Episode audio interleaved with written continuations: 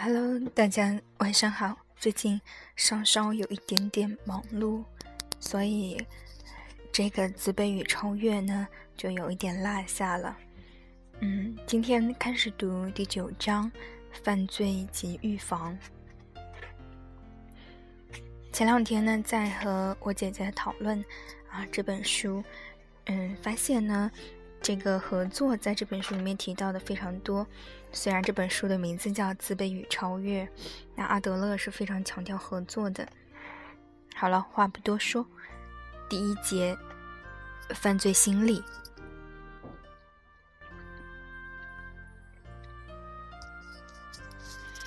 我们依据个体心理学将人们分成了不同的类型，但是人与人之间的差异并没有很明显。我们发现，罪犯和问题儿童、神经官能症患者、自杀者、酗酒者、性欲倒错者，他们虽然各有不同的失败表现，但他们是同一类型的人。他们都是在处理生活问题上遭到了挫折，特别是在面对同一个问题时总是失败，久而久之就失去了社会兴趣，不愿意负责任。不关心他人。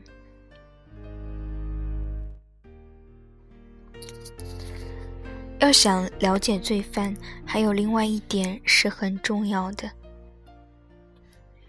我们每个人都希望能克服困难，每一个人都在努力达成目标。如果实现了，我们就会有优越感，并能感到自己的强大。杜威教授称之为对安全的追求。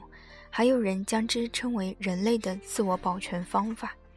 不管我们怎么想，事实上总是有一种自下而上的动力驱使我们前进。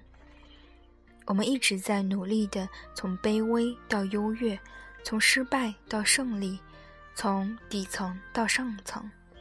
因此，当我们发现罪犯有这种想法的时候，我们就不必惊讶。罪犯的做事方式及态度。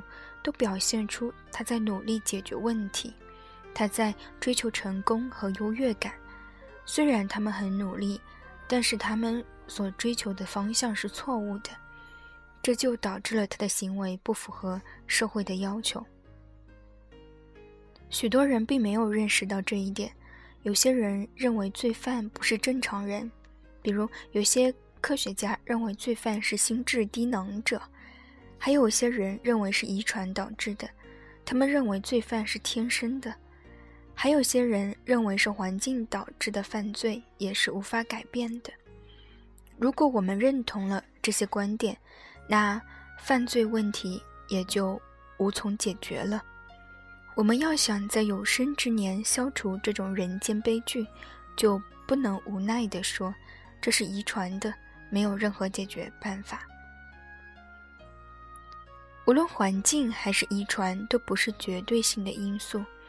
在同一个家庭或者同一个环境下成长的孩子，常常是完全不同的结果。罪犯有时候出自教养很好的家庭，有时候出自家里有犯罪前科的家庭。另外，许多经历过家人入狱的情况的孩子，也会成长为很优秀的孩子。另外，还有一种现象让犯罪心理学家迷惑不解，即有些喜欢偷盗的犯罪分子，常常在从事偷盗将近三十年时，就会开始转变了，不再作恶。如果按照前面说的，一个人犯罪是由于环境或者遗传造成的，那么这种现象就解释不通了。我认为，也许是他的人生态度改变了。或者是得到了满足，处境也比较优越了，不再需要通过偷盗来满足自己了。或者他年龄大了，不再有体力来做这件事了。在我们打算进一步研究犯罪之前，我们要先澄清罪犯都是疯子的观念。虽然有很多精神失常的人也会犯罪，但是他们的罪却是完全不同的类型。他们的犯罪是在自己完全不了解自己的情况下做的，而他们不用为自己的行为负责任。同样，低智者也是如此，在背后出谋划策的人，才是真正的主谋。他们给心智低能者提供了美好的愿望，并激起了他们的冲动，让他们代替自己去执行犯罪计划。有些惯犯就是这样哄骗年轻人犯罪的。罪犯们的合作能力也是不尽相同的，有的这种能力较强，有的则较弱。比如，有的人仅限于小偷小摸。有的人则非大案不做，有的人是主谋，有的人则只是从犯。为了更清楚地了解这些犯罪经历，我们必须了解他们对人生的态度。罪犯的目标也是在追求优越感，只是他们所追求的对社会没有贡献，也不与他人合作，只是一种想象出来的一种自我超越。罪犯也有不同的合作能力。有的确实很严重，有的较轻微。例如，有的人会犯下很严重的罪行，有的人只是做一些小恶。如果要探讨罪犯的不同之处，我们还需要进一步了解他们的个人生活模式。一个人的生活模式是在小时候就形成了的，因此这并不是能轻易改变的。只有自己了解到形成时所犯的错误，才有可能改变过来。这就是为什么很多人受到了无数次侮辱和轻视，甚至失去了生活的各种权利，却依然照旧一再犯同样的错误。当然，在困难加重时，犯罪率会增大。然而，这并不能够说明是因为经济不好才导致了犯罪。只能说明人们的行为由于受到了限制，他们无法充分与他人合作。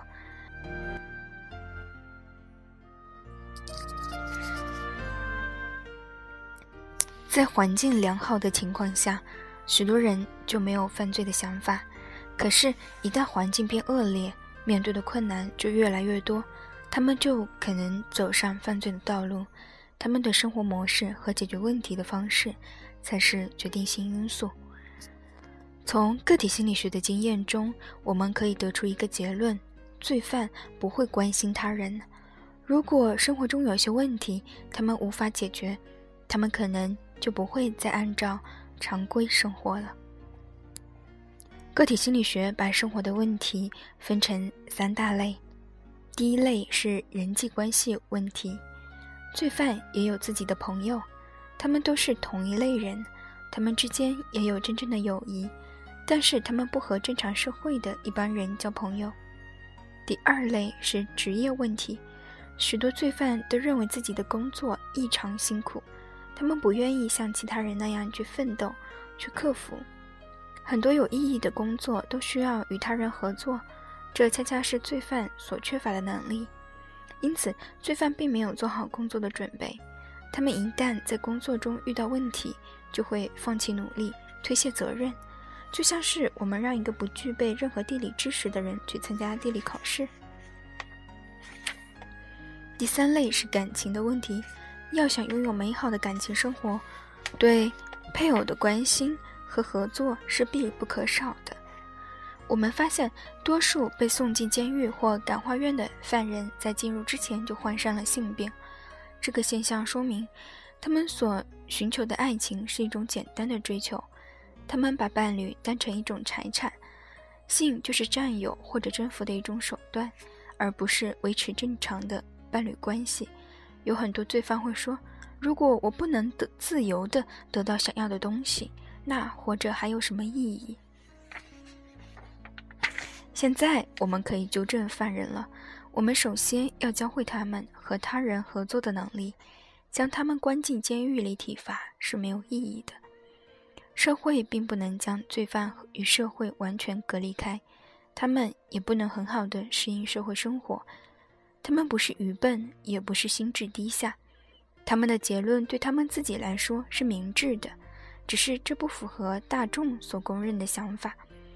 也许有罪犯会说。那个人有条很棒的裤子，我怎么没有？我要杀死他。在匈牙利曾经出过一宗刑事案件，几个妇女被告投毒杀人，其中一位妇女被送进监狱时，她说：“我的儿子得了重病，他还是个混混，我不得不把他毒死。”如果他并不想与人合作，我们又能怎么做呢？他很清楚自己做了什么，只是他的思考角度与常人不同。他对自己和他人的重要性有一种错误的认识。他们缺乏合作精神，但这一点并不是最主要的。罪犯都比较胆小，当他们面对自己不能解决的问题时，就选择逃避的方式。我们可以从他们所犯的罪行中，和他们面对生活的方式中看出他们的懦弱。有些犯罪行为其实是一种软弱的表现，他们是在追求一种自己幻想出来的优越感目标，误以为自己是英雄。实际上，这是一种错误的人生态度，也是缺乏常识的表现。当他们想到自己斗过了警察时，还会有一种骄傲感，他们会想：警察一定抓不到我。确实，当他们被抓进警察局审问时，总能获知他们犯过的其他罪行，这是很令人遗憾的事。当他们暴露后，就会想：这次是我太大意了，下一次一定要多加小心才行。如果他们逃过了追捕，他们就会认为自己比其他人厉害，他们追求优越感的目标就实现了。他们还会为得到同伴的赞扬而高兴。我们必须改变。罪犯的这种想法，让他们意识到这些错误的做法并不是真正的英勇。我们在家庭、学校或者监狱中都可以做到这一点。造成这种错误的想法的原因，主要在于父母和家庭。也许是母亲不够负责任，不懂得如何培养孩子的合作精神，或者父母的关系不和谐，父母之间。互相不信任，母亲很可能不想让孩子将社会兴趣扩展到包括他的父亲在内的其他人身上，他只想自己带着他，娇生惯养，孩子自然缺乏合作精神。此外，这个孩子也许一直是家中的小皇帝，但到三四岁的时候，另一个孩子出生了，他就失去了小皇帝的地位。这些都有可能是造成不具有合作精神的因素。如果我们仔细调查最让他烦恼的生活，就可以看到他的麻烦是从早年的家庭经验中就已经开始了。产生影响的并不是环境本身，而是孩子对其地位的误解。家家里如果有一个孩子由于天赋高，受到父母更多的关注，其他的孩子就会远离他。不愿意和他相处，他如果误解了这种情况，就有可能成为神经症患者，或走上犯罪的道路。从孩子刚入学开始，我们就能看出来他们是否缺乏合作精神。缺乏合作精神的孩子不擅长和其他孩子交朋友，他们不喜欢老师，也无法集中精神好好上课。老师如果意识不到，不给他特殊的关照。他可能会往更不好的方向发展，结果往往会是他们得不到老师的鼓励和教导，受尽冷嘲热讽，备受打击后自然会排斥学校生活，他对别人的兴趣也渐渐丧失，目标也越来越动摇，慢慢转向错误的方向。贫穷也很容易让人产生错误的想法，在贫寒家庭中长大的孩子很容易遭到社会的歧视。他家总是很拮据，艰难维持生计。从小他就开始帮家里补贴家用。日后，当他看到许多生活富裕的人过着很优越的生活时，他就会感到心里不平衡，认为那些人不应该享受如此多的财富。因此，在贫富差距较大的地区，犯罪率也较高。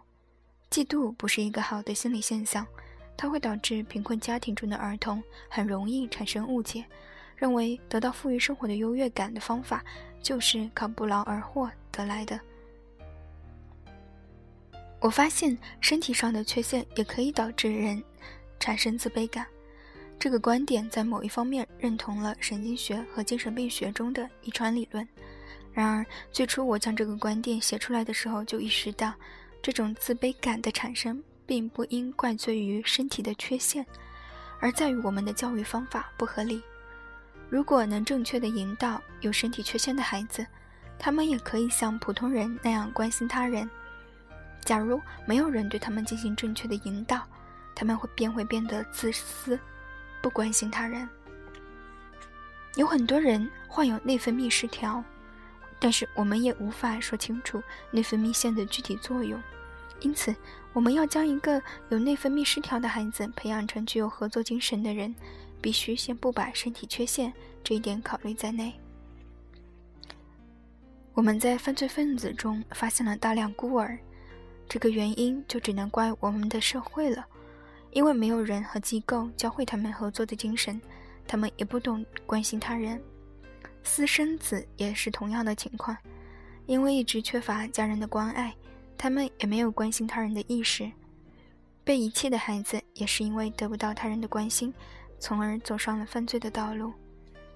犯罪分子中长相丑陋的人也不少，这些看似为那些主张遗传论的人提供了证据，但是那些相貌丑陋的人的心里会怎么想呢？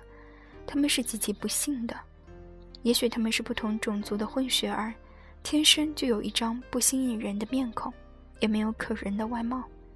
他们常常遭到歧视，他们的一生可能都忍受着痛苦，甚至包括快乐的童年。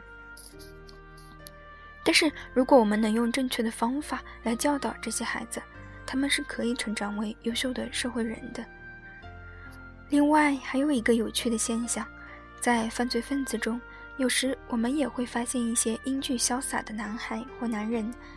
如果说长相差或者有身体缺陷的人是由于遗传不良的基因导致的，那么这些相貌良好的人该怎么解释呢？事实上，他们是宠坏了的孩子，同样没有培养出与人合作的意识，他们没有社会责任感。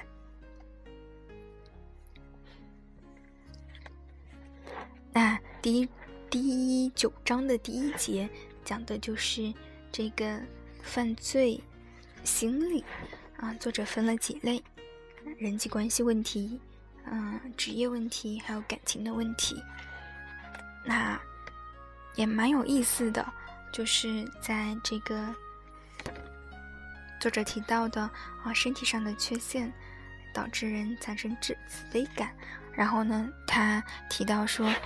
嗯，其实哈，我自己的理解哈，就是一个人怎么看待，嗯，这些缺陷啊也好，嗯，还有包括，嗯，贫穷，看待贫穷啊这些，他其实都是习得的，因为小孩子他根本就不知道什么是缺陷，对吧？比如说一个人他天生有残疾，天生有残疾。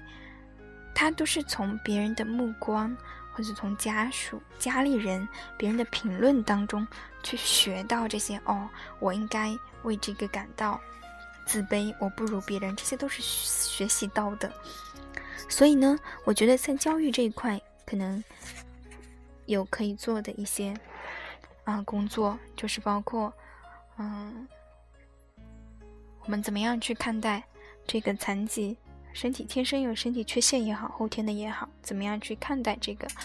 因为我们会，嗯，一开始都是通过别人，别人是怎么样认为的，去学习到这样的一种观点的。那第一章的，啊，第九章的第一节内容就到这里。